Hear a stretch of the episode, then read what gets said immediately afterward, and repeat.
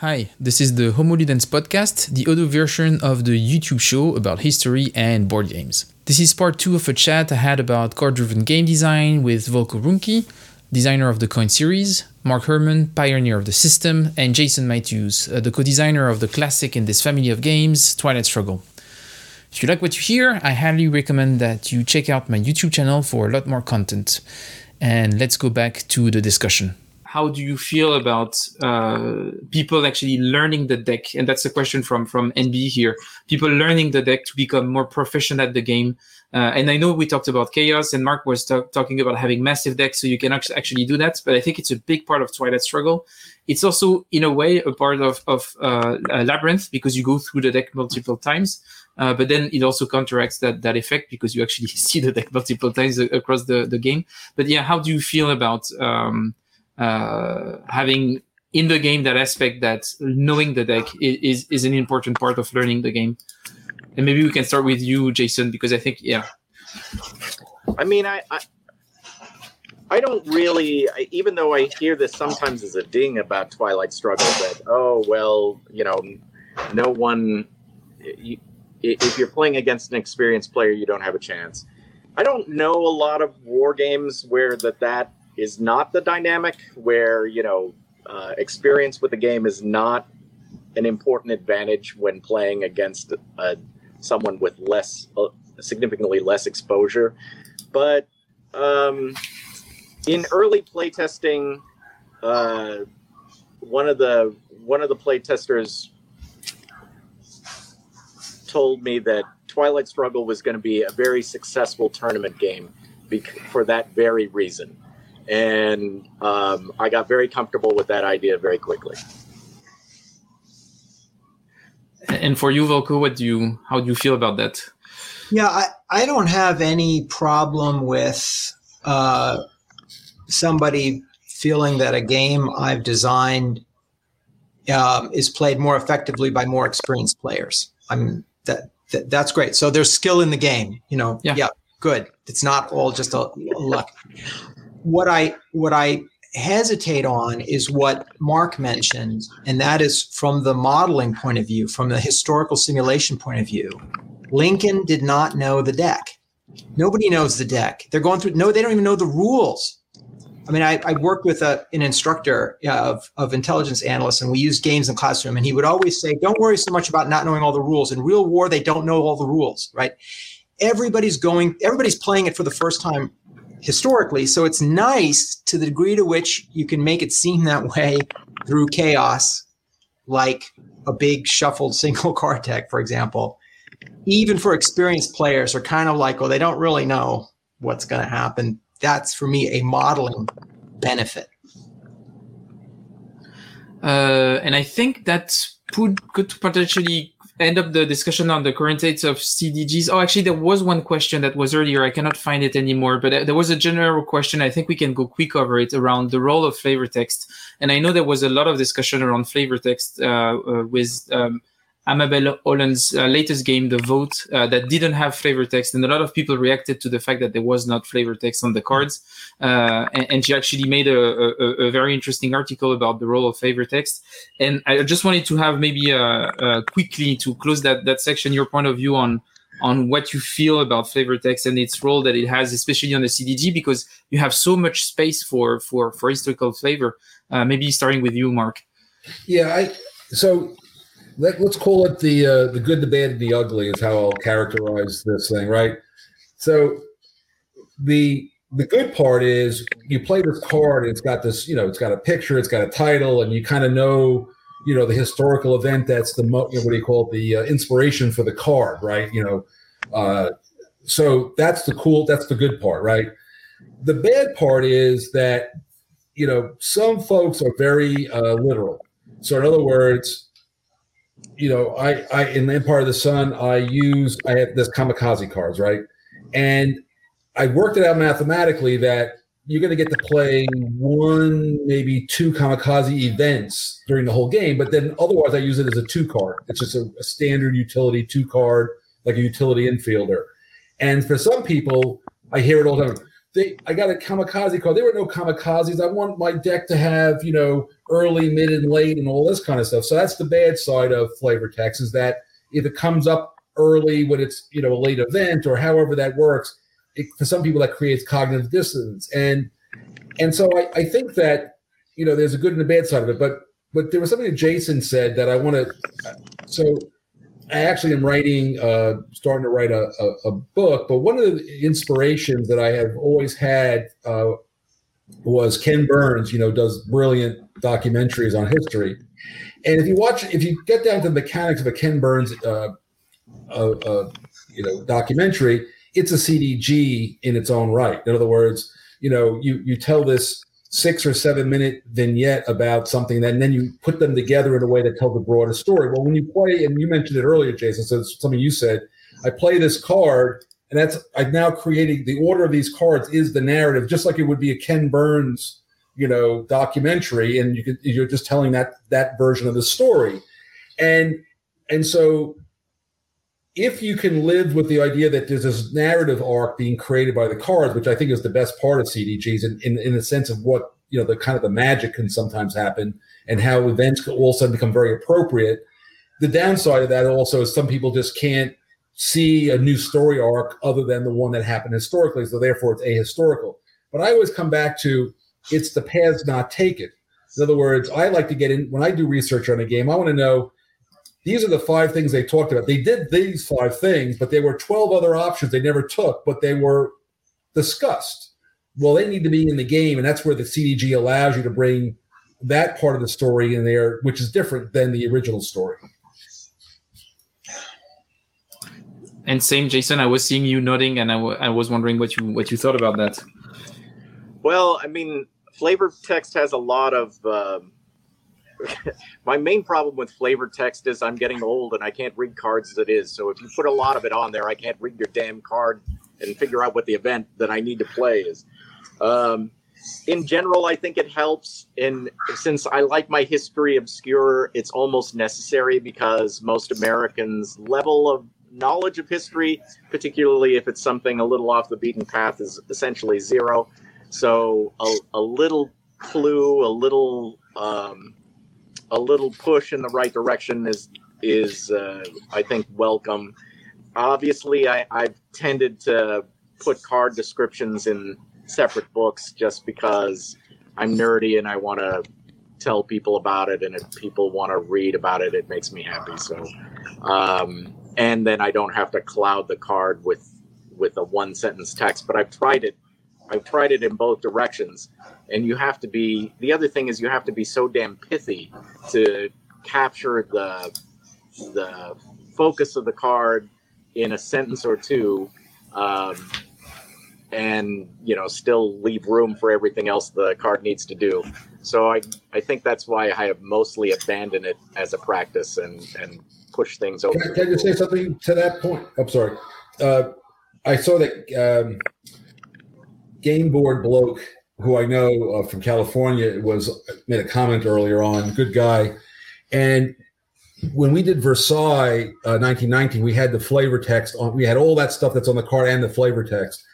And when he played the game, he didn't quite yell at me, but it was close. Uh, I can't read the diagram. I can't understand what you want me to do. And so I took that to heart, and we took the flavor text off and we put it into the playbook. So if you want to read what the flavor text is, we actually wrote more go to the playbook. But by taking it off the cards, all of the graphics got you know 50% larger, and and, and you can and you and I can see them without glasses, so that they're definitely big enough. I mean, so so I think that that's going to your point, Jason. There is a you know there's a you know real estate issue with how much text you can get on a card that's useful. That you know at the end of the day, you got to be able to play the game. So I've used the I try to make the flavor text like there's a title and there's a subtitle, and I hope that I can try to get in the subtitle enough that you can go look in the playbook or you can go look on Wikipedia or whatever. But that's how I've tried to handle that. And I think we can, uh, unless Volko, you had something to to add uh, or oh, I, on the flavor. Yeah. Yeah. I mean, well, I'll refer. I did a I did a, a lecture for Georgetown University Wargame Society. You can find on YouTube about you know considerations in desi- using cards, how to design cards for conflict simulations. I talk about this, but it is precious real estate on that card, right? You're going to use half the card for a bunch of little text. You're really wasting. so what you know, what Mark and what Jason said. Think if you're a chef, you're going to use salt, you're going to use spice, you're going to use fat, but don't use too much, right? How much you use, you need a little bit to do the job. So if your title already tells the player exactly why the mechanics are what they are, because it's very commonly understood, you know, what I don't know, bad weather is, then maybe you don't need any flavor text. If it's something a little more obscure, and you want to get a little bit of help to the player along with the title and the pictures to why, then you know, then use a one liner if you need it and put the rest, you know, off in a, in a, in a reference book.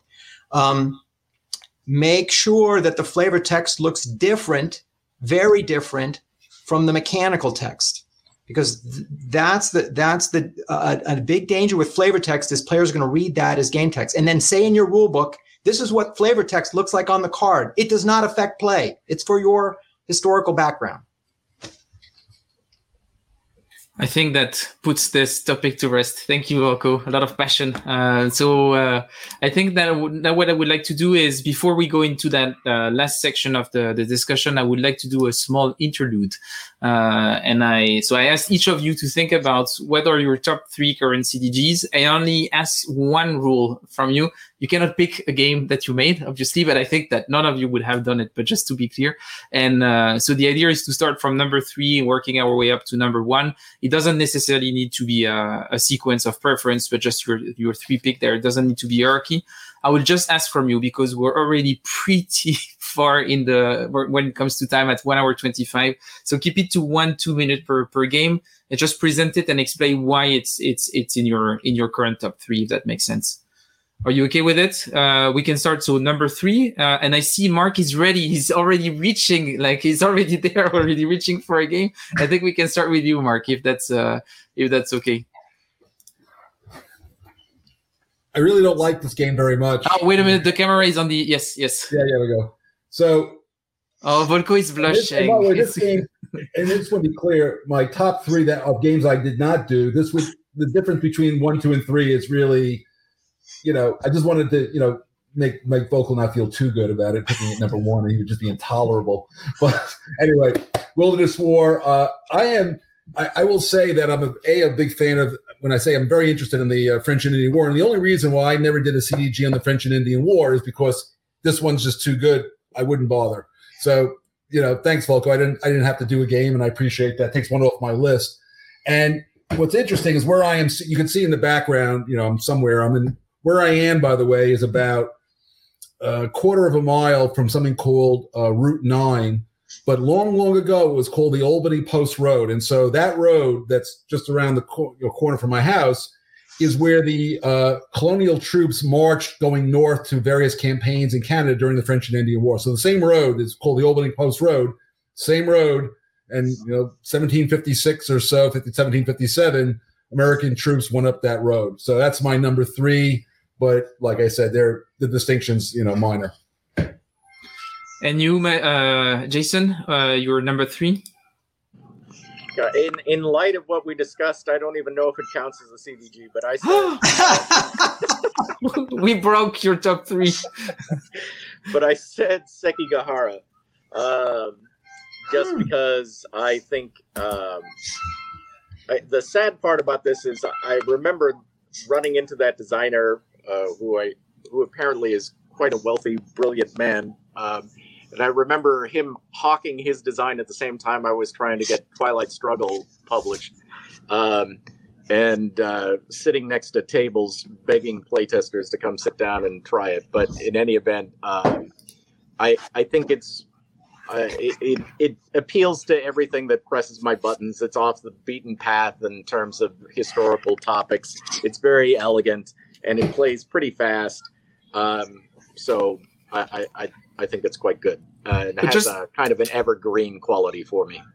And just maybe to to to to this the whole discussion, I think it does based on the discussion that you that we that that you the three of you had earlier in the in this discussion. For me, it still has some of the traits of the CDG because you do uh, have the choice of how you're going to use card because you're going to discard them to uh, decide how many moves you're going to be able to do or how many units you're going to be able to master. So you do have the decision of okay, I'm managing my hand. Why do I keep? Why do I drop? Uh, so in a way, you still you still have this. You have this point to point aspect to it, and and and and there is also a political dimension. You could say with the loyalty cards coming up. So so maybe there is in the in small hints some of those uh, some of those uh, some of those elements there. So thank you for coming to my rescue. Yes, I will do anything to help you, Jason. Yeah, still a CDG. You are in the clear. It's all good. And you, Volko? Yeah, and I, I followed your rules, I think, uh, and uh, I did pick, you know, my current favorite CDGs. What would I play if you said let's play a CDG, and I would be from from these, and but they also represent the kind of the phases of the evolution, the lineage that we talked about. So for traditional CDGs, here's here's my favorite um, that we haven't talked about yet, uh, Wellington by Mark McLaughlin, um, which has all the um, oh, it has the, several of the innovations that were in the Napoleonic Wars. But what I love about Wellington, and the reason I've played it so much, is it really zeroes in on the operational level, which is just you know just of most interest to me. And so you get right into the action, the maneuver, the fighting. I'm always interested in in what everybody else is doing. Every battle, no matter where it is on the on the, the peninsula, no matter what side I'm playing, I'm interested.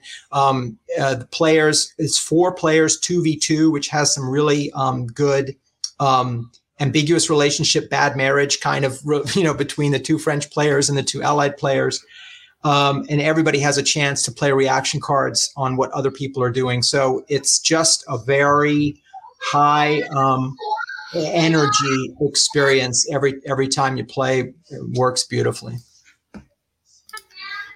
Great. Back to you, Mark. What's your uh, what's your number two? Number two. Oh yeah, the, the other camera. Yeah, Crusade and Revolution. Yeah.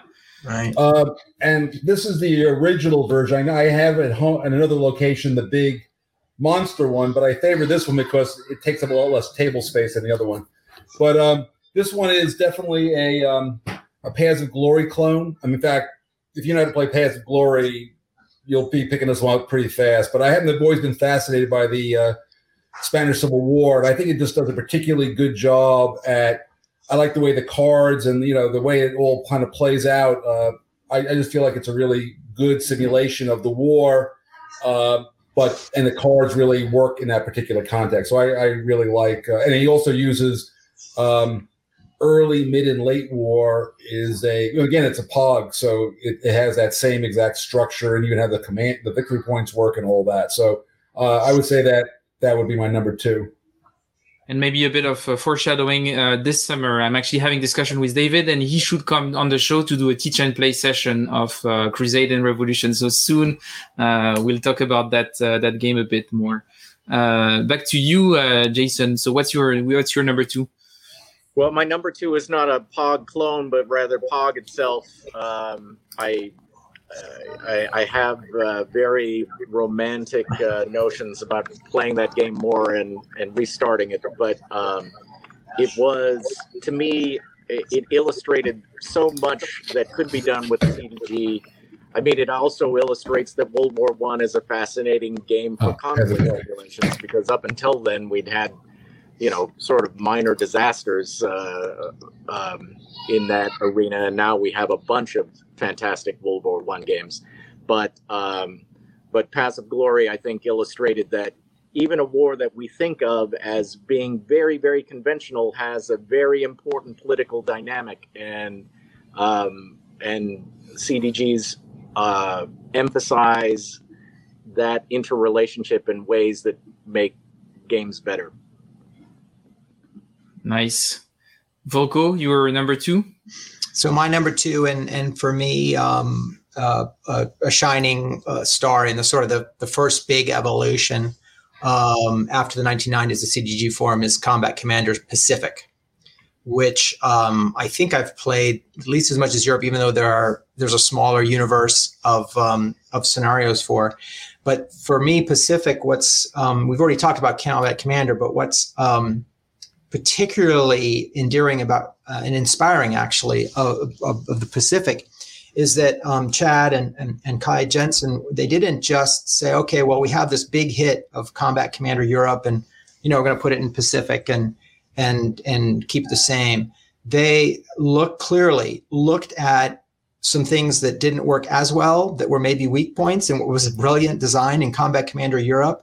And in other cases, changed some things fundamentally to better fit the, the theater and the, and the cultures and I, for my money, you get you get an even um, more satisfying experience with Combat Commander Pacific than we do with Europe. It's so a- atmospheric and transporting, and it's just one that I will never never stop playing.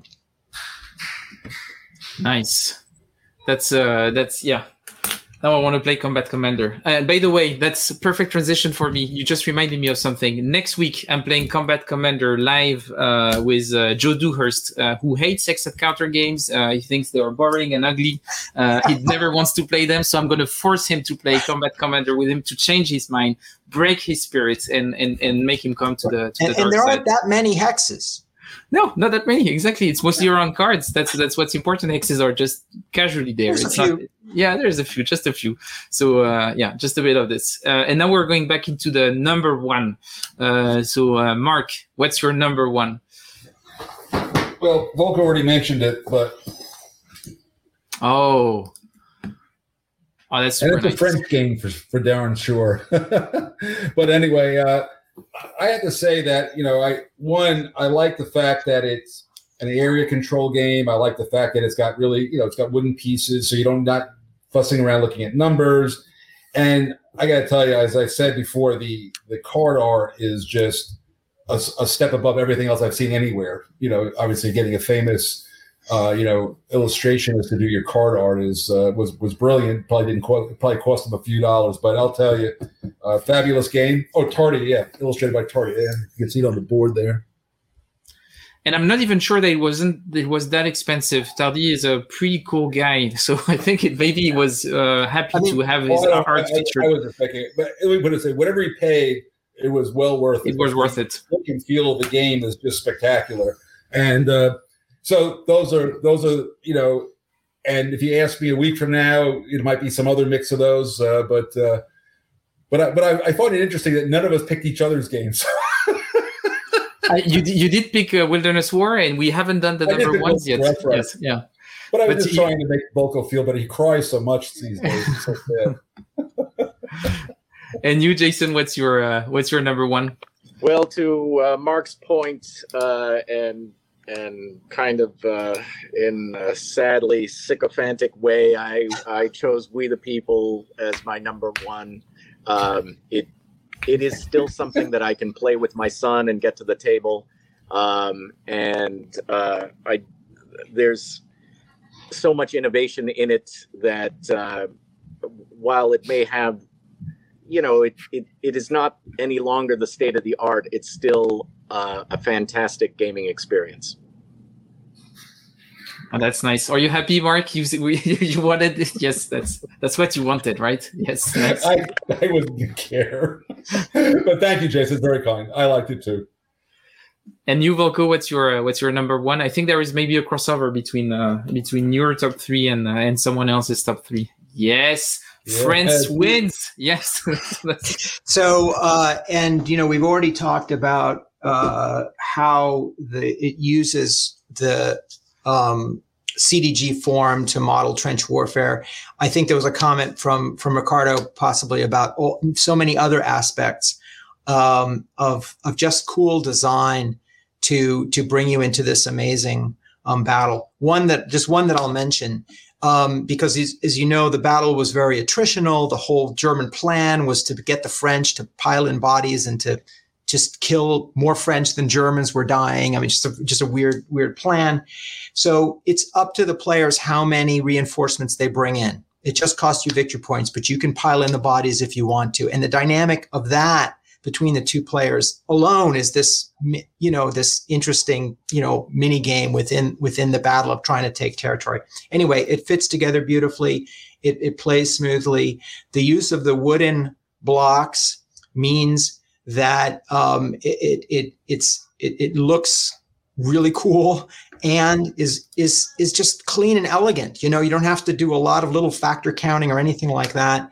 Um, but the the uh, the the the exposition of the dynamics of that battle in this game are are just uh, unparalleled. Great, but that closes the. Oh, I think that Jason, you wanted to say something. Well, I I've seen them both rave about this game um, now through this video, but I'd seen it on Twitter and I'd gone to buy it probably five times, but now you finally convinced me. I'm I'm giving in to France. and and actually, there is a, there is something, and I would like to to. Uh, it's a second time you would have a shout out in this video, but I, I would like to uh, shout out to him. Uh, Board Game Bloke actually did the vassal mode for for uh, for Verdun. He did an amazing job on it uh, because it it has some some tricky parts because there is a you can actually select the cards that you bring in your hand. So and he did an amazing job on it making the game playable online in COVID times. That that's really nice. Uh, so another reason to get the game to because you you also have access to a great Vassal module to to play with friends uh, uh, around the world. And uh, Jason, if you want to have a teach and play of Verdun 1916 at some point, just come to the show and I will show you the game with uh, with uh, with great pleasure. Uh, but thanks for uh, for sharing that uh, that top three awesome uh, awesome selection. And now uh, for a, a, final part, uh, and and we're gonna make it maybe significantly shorter, but more as a conclusion or um, actually an opening. I wanted to to have that that final um, part of the discussion that is around the future of CDGs. I know we touched a bit upon it when we were talking about the innovation of the of the past few years, but actually, maybe my first question is about what innovations, mechanical innovations we expected and haven't seen, or things that you would like uh, designers to start explore when they are making CDGs uh, going forward. And maybe we can. I, I, will let you. Volko thinks a lot right now. Mark also thinks a lot. So maybe I will start with you, Jason, while while while Volko and Mark are thinking about it. Sorry to put you on the spot. Um, I think um one thing that might combine in a very interesting way, and there's some work being done on it in designs right now, is the interest in solo gaming and how you can um, use decks, deck building, and deck manipulation to represent a solo bot. And, um, you know, I, I personally don't do a lot of solo gaming, but in that context, I would be very drawn to try it, um, just because I don't know, it seems cool to me. Uh, then functionally, the deck becomes an opponent's brain. That, that sounds super hard to do, but it's super interesting. Now I need to think about it. I will. That's you just hurt my mind, Jason. Uh, And and you, Mark, any thoughts about um, expected mechanical innovation on on, on how? I mean, so so the thing that I so I'm, I'm working on a game whose working title right now is called "This Is Sparta," and what I want to do is I want to represent the evolution of two royal houses across generations. And so I'm working on a, a, way in which you're both playing cards for the moment, but you're also investing in your the lineage of your house and so that you're you're both playing in the near term and you're thinking about the future legacy. You're almost creating legacy for your own house as you go forward to um, to keep Sparta you know keep Sparta going and to be the dominant Spartan royal house. So using cards in this sort of the here and now like I play a card I get an effect but also having that card in some cases impact what's going to happen three turns from now uh, is something I'm working on and, and you, Volko, any thoughts?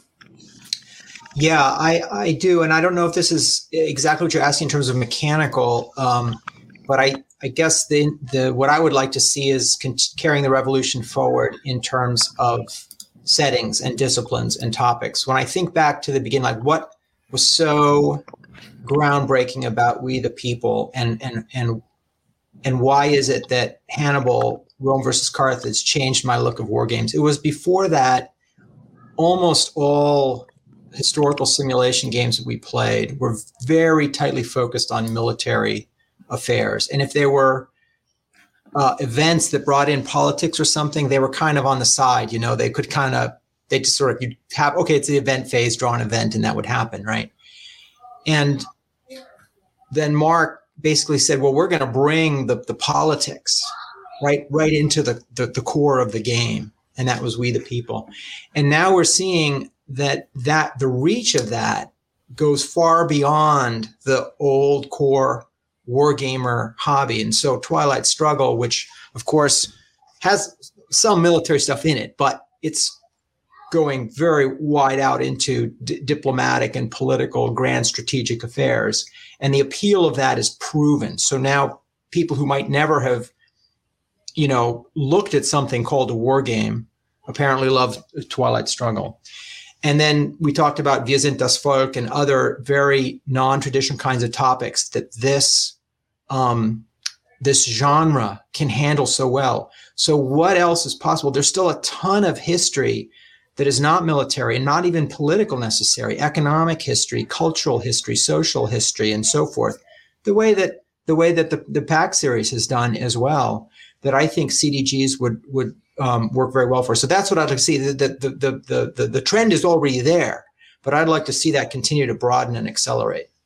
And that was actually the follow-up question that I had. So thanks for the, the transition, Volko, about the topics, because everything that we've discussed since the beginning of that show is the elasticity of the system and what it can represent. And, and that's also why I wanted to have Jason here, because the direction that you, you put CDGs in, like 1960 making of a president, it feels definitely it's a CDG. It feels like a war game, but it, it is definitely not a military conflict. And it, it showed that um, uh, CDGs had that uh, aspect to it that you could cover other topics. And I was wondering what kind of topics you think CDG could explore uh, in the future beyond what it has explored today. And and I have a specific example in mind that that resonates with what you just said, Volko. In one of my uh, playtester for Red Flag over Paris, uh, she's called Kesia, and she was actually uh, doing a small prototype for uh, something around miner strikes in the US uh, in the early 20th century using CDG. And I was thinking, well, actually representing a strike and the, the, the political momentum that it has and the, the operational problems that you have, it's not technically a, a, war, but it's definitely a social conflict. And it makes a lot of sense to actually think about those mechanics to represent uh, uh, like um, uh, the history of the working class or, or, or, or, different different kind of things. And I was wondering, what are your thoughts around around the around this? And maybe starting with you, uh, Jason. Yeah, no, absolutely. I, I mean, the the broader the better. I do think that um, you know the Zenobia Awards are uh, exploring a lot of different topics.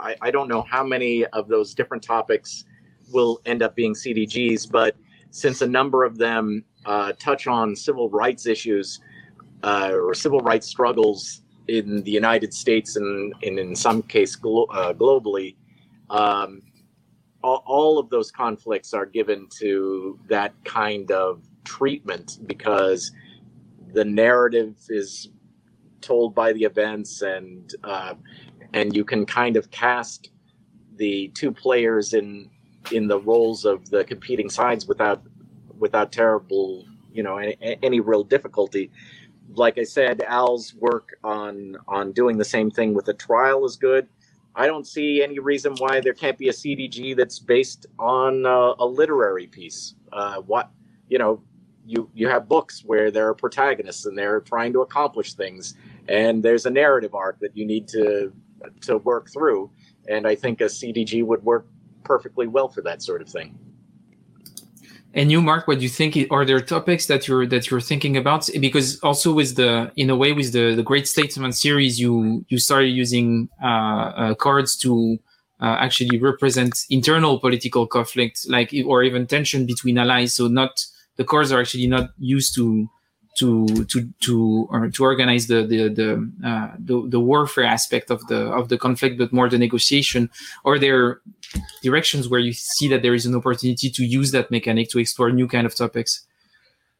Yeah, well, I I have become you know it always depends on what I'm interested in at the time, and I, I definitely have um, remained interested in internal. You know, I I have to say this quickly, but you know, we also look at a country like a um, like a, a rational actor. Now, in imperial uh, struggle, the king really was the embodiment of the state, and you could you could and I like the whole idea of how you invest. He's he's investing and hoping things are going to come out okay. That's that's like at that level. I think it's very I like that a lot.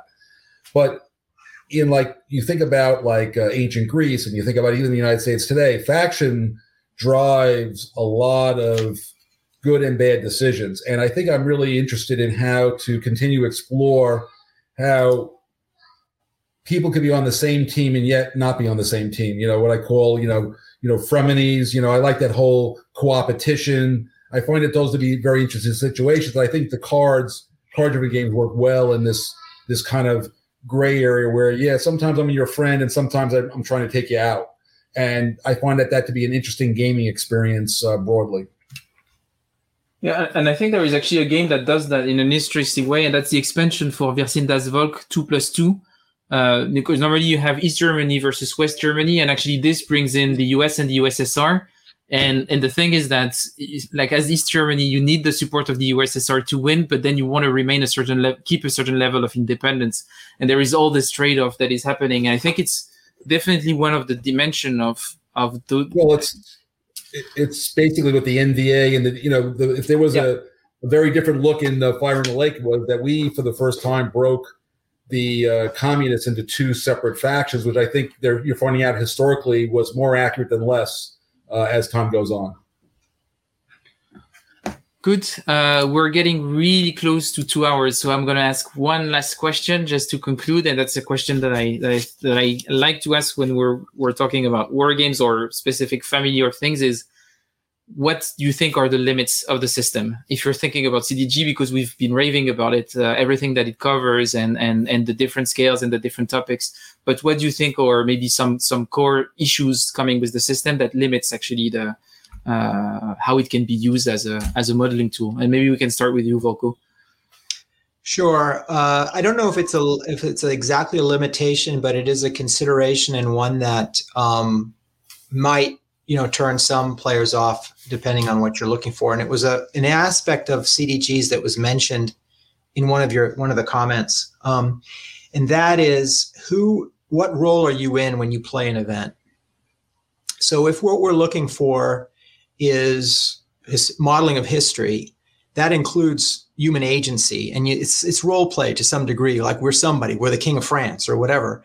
You know, we're somebody. Uh, maybe that somebody is a collective. If we're using the CDG to bring in external events that in real life are far outside the control of that actor, like bad weather, let's say, um, or what some third power decides to do, and we're putting the decision of whether and when to deploy that event into the narrative in the hands of a player there's a great gameplay game design reason to do that to make sure that you know that event pops up for the adversary at the most impactful time but it gives you a little bit of a jarring um, dissonance with that role play. So that means either you're going to say well we're really going to we're really going to be careful as the designer and make sure that every event is something that we can plausibly say, well, that whoever that player is representing could, uh, you know, bring that event in, could take, could somehow make that happen, right? Or we step away and say, no, that that's not the approach here. The approach here, everything is an abstraction. Your role is an abstraction, and we're going to define your role more broadly as all kinds of things that might happen to your adversary um, and just accept that and allow you to you know create bad weather but that's something i think that that cdgs that that you're doing hand management there are external events and the reason they're events is probably because they are external to your specific role. You always bump into that potential simulation dissonance. And you jason what do you think? Um, I, I, agree uh, with everything Volko just said about how slippery uh, player perspective can be in CDGs, particularly if you're working at a strategic level. Who the okay, you're the president, but the president in this country doesn't have these kinds of powers. You know, it, it, it gets muddy. Um, I guess I'm I'm okay with that. But um, the other limitation that I think um, comes with with CDGs is just the reality that reading slows games, and so it means that if you want to make a multiplayer CDG, you either have to say, "To hell with it! I don't care that this takes 12 hours," or you have to like combat that reading problem from the get-go, and either you do it you know, so you can use the sort of Euro market approach for cards that we see a little bit in Wir sind das Volk, or you can try and provide limited information, limited hand size. Like there are tricks to the trade for sure, but it does make designing multiplayer games uh, on on topics that deserve multiplayer treatment more difficult. Or you can just accept that this is only going to be accessible to wargamers who are willing to invest the kind of time necessary. And you, Mark, any closing statements on the on the limits of, of CDGs? Yeah, well, so, well, I, I, think Volko said it uh, very well, and I'll sort of say it a little bit differently in the sense that when uh, the randomness of the card draw I mean, you'll hear you know it's it's you're drawing cards, right? There's randomness to that, and people not having enough player agency to still win the game, even if all the cards don't love you. But just like I've played games where the dice don't love you, so randomness is a natural. Unless you're going to play chess, which has no random randomness, um, you have to live with that. But I think that in a CDG, if it's not done well, um, the player feels like they have no agency. Then then there's a problem. You know, so I think that's the weakness is that when the players perceive they don't have agency, even though the cards are random. And I'll just pick up the, the note about Volko made about weather. Weather is probably one of the great functions that people, you know, what am I, the thunder god? You hear all sorts of stupid phrases, but I will say that it is part of the simulation. So I'll give you a historical example. So we all know the famous story about the invasion of D-Day and the fact that the Allies had knowledge of the weather system way out in the Atlantic that was going to be a clear spot, and the Germans had no more, they didn't have meteorological uh, knowledge of that area, so they thought it was going to keep raining and no invasion. Only Eisenhower had the extra piece of information that said, "Oh, by the way, we're going to have a clear spot." So if you had a card that said, you know, Allies, you know, get clear weather when they, you know, get clear weather, well, that was an intelligence advantage that the cards could represent. In Empire of the Sun, the same thing prevailed. That the Japanese had weather stations on the Eurasian landmass, and the Americans didn't. And so, consequently, the Japanese knew, oh, look, there's a big storm forming up over Asia heading east. And, you know, Halsey walks into a typhoon. He didn't see it coming until it hit him because he had no warning. So sometimes players can abstract the historical reality and it just kind of, so there's an example, not so much that the history is bad, but the lack of player agency makes them feel bad. So that, I think that's the biggest weakness is when they feel like they don't have agency over, even with the cards, they don't have agency over their fate in the game. That's I never thought about the weather card this way. It's really it's it's really awesome. so yeah, that's I have to think about that. But that's okay. Uh, but I think yeah, we're getting really close to two hours. It was awesome to have the three of you for so much time. So thanks again for for taking the time. It was a awesome discussion. It could have lasted for a long time. It looks like Volko, you have one last thing to say. No, you're good. No, I just wanted to to to thank the the three of you. It was um it was really great, uh, awesome.